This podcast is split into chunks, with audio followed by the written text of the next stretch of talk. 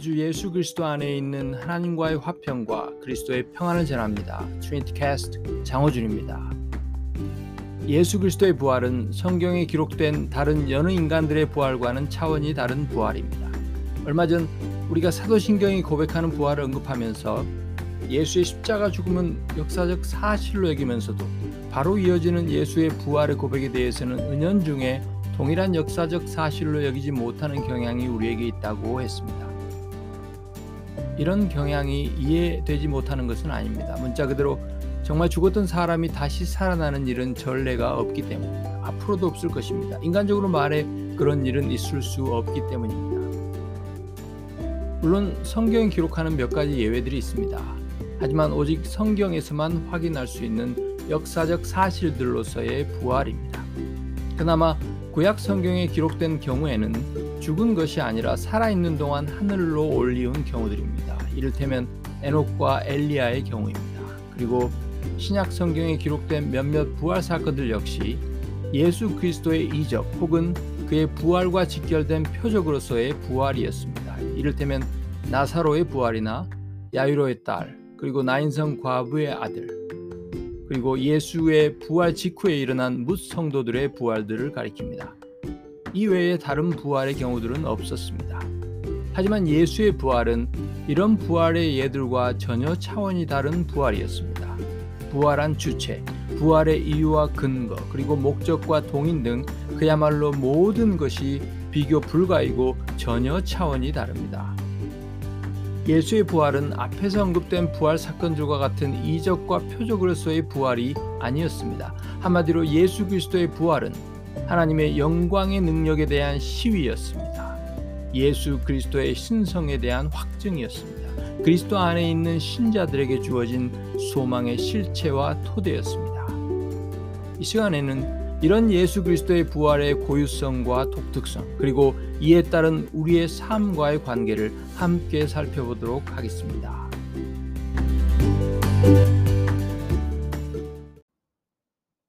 첫 번째로 예수 부활의 고유성입니다. 여타의 부활 사건들과 대비되는 예수 부활의 고유성을 생각할 때 우리가 먼저 생각해야 할 것이 있습니다. 그것은 바로 이 부활의 주체인 예수라는 사람의 고유성입니다. 예수 부활의 고유성은 예수라는 인격의 고유성과 직결됩니다. 육체를 위하여 심는 자는 육체로부터 썩어질 것을 거두고 성령을 위하여 심는 자는 성령으로부터 영생을 거두리라고 한 바울의 말을 기억하실 것입니다. 갈라디아서 6장 8절입니다.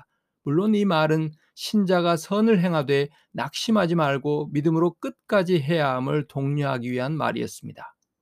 우리 말에도 콩 심은 데 콩 나고 팥 심은 데 팥 난다는 말이 있습니다. 무엇을 거두느냐 하는 것은 심은 것이 무엇이냐에 따라 이미 정해져 있습니다. 마찬가지로 죽은 몸의 부활 역시 그렇게 죽은 몸의 주체가 누구냐에 따라 그 가치와 능력과 특징과 의미가 결정됩니다. 예수 그리스도는 한 인격 안에 신성과 인성이 분리될 수도 혼합될 수도 없이 신비하게 연합해 있는 삼위일체 가운데 제2위이신 하나님이십니다. 이런 그의 죽음이 피조물의 죽음과 같을 수는 없습니다. 마찬가지로 이런 그의 부활 역시 다를 수밖에 없습니다. 어떻게 하나님이시고 참 사람이신 예수가 죽음의 삼키움을 받는단 말입니까? 기독교 교회가 증거한 부활은 다른 누가 아닌 예수 그리스도의 부활입니다. 예수는 누구입니까? 생명의 주입니다. 생명의 주인입니다. 생명의 주요 그 자체로 생명이신 예수께서 어떻게 죽음의 삼키움을 받는단 말입니까? 그럴 수 없습니다. 아니, 오히려 하나님의 독생하신 아들로서 그는 스스로를 죽음에서 일으키셨습니다. 들어보십시오. 이를 내게서 빼앗는 자가 있는 것이 아니라 내가 스스로 버리노라. 나는 버릴 권세도 있고 다시 얻을 권세도 있으니 이 계명은 내 아버지에게서 받았노라 하시니라. 아멘. 요한복음 10장 18절의 말씀입니다. 그의 죽음은 여느 인간의 죽음과 달랐습니다. 그가 죽은 것은 어쩔 수 없이 생명을 빼앗기거나 죽을 수밖에 없어서가 아니었습니다. 자녀들의 구원을 위해 그가 자기 목숨을 스스로 버렸기 때문입니다. 그러나 그에게는 생명을 다시 얻을 권세도 있었습니다. 그리고 이는 다름 아닌 성부 하나님이 그에게 수여하신 권세였습니다. 두 번째로 예수의 부활과 구약의 에녹 그리고 엘리야의 경우입니다. 구약 성경을 보면 하늘로 올리운 두 사람이 나옵니다. 에녹과 엘리야입니다. 하지만 에녹과 엘리야는 부활이라고 할 수 없습니다. 이 둘은 죽음을 맛보지 않고 하늘로 올리웠기 때문입니다.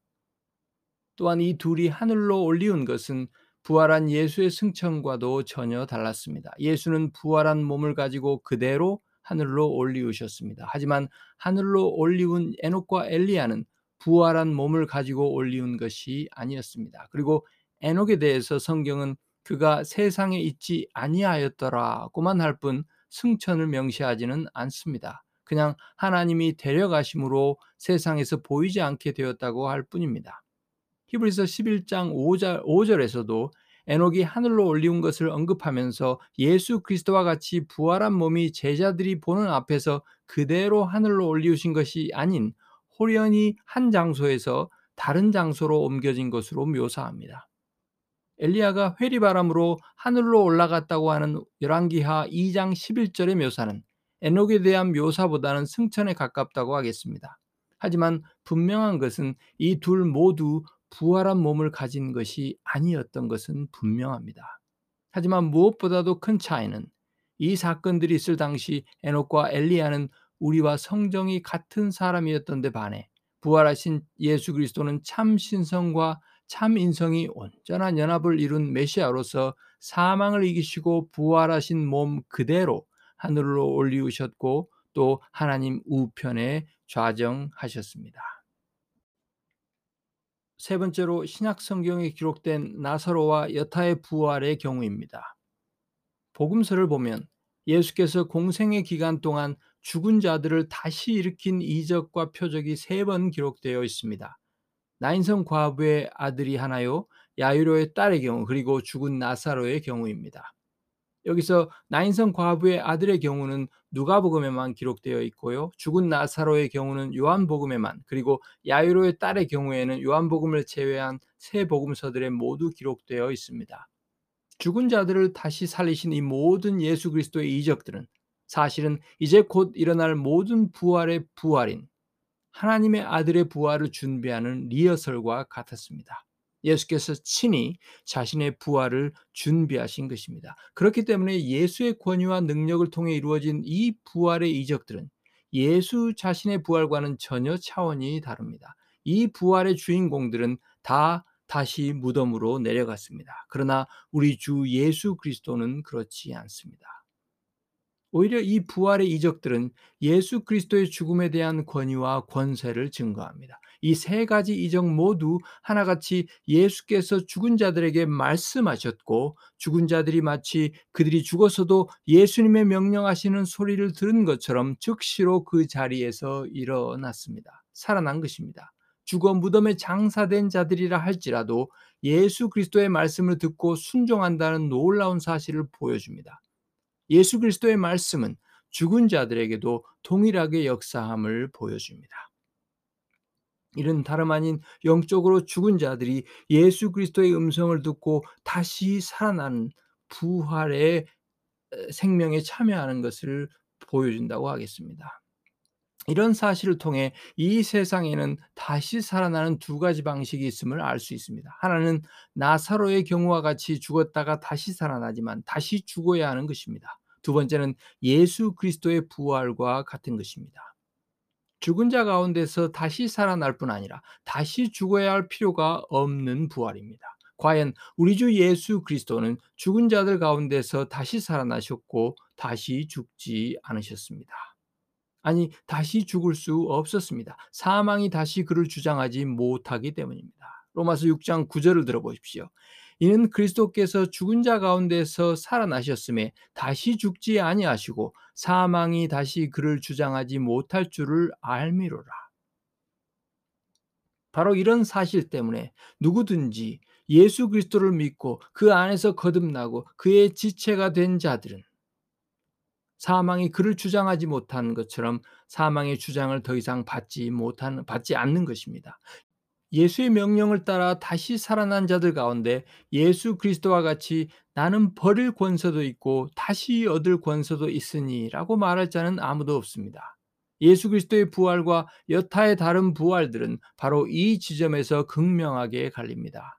다시 말해 여타에 다시 살아나는 모든 자들 가운데 자기 스스로의 능력으로 그렇게 살아난 자는 아무도 없, 없었습니다. 하지만 우리 주 예수 그리스도는 다른 누구의 힘을 빌려 살아나지 않았습니다. 자기 자신의 능력으로 자기 자신의 권세로 다시 살아났습니다. 하나님이 주신 자신의 권세로 다시 살아난 것입니다. 이런 의미에서 예수님의 부활은 모든 부활의 첫 열매일 뿐 아니라 비견될 것이 없는 부활, 모든 부활의 부활이었던 것입니다. 네 번째로 예수의 부활과 예수의 십자가 죽음에 무 성도들의 무덤이 열린 사건입니다. 마태복음 27장 52절을 보면 예수님이 숨을 거두셨을 때 무덤들이 열리며 자던 성도의 몸이 많이 일어났다고 기록되어 있습니다.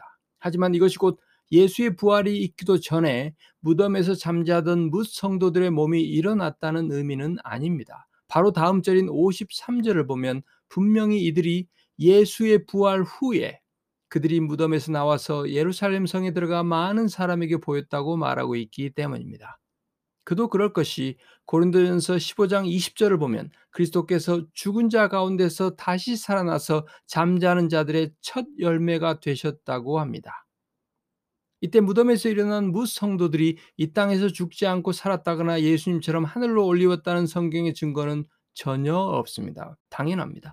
이들은 모두 다시 죽어 무덤으로 내려갔습니다.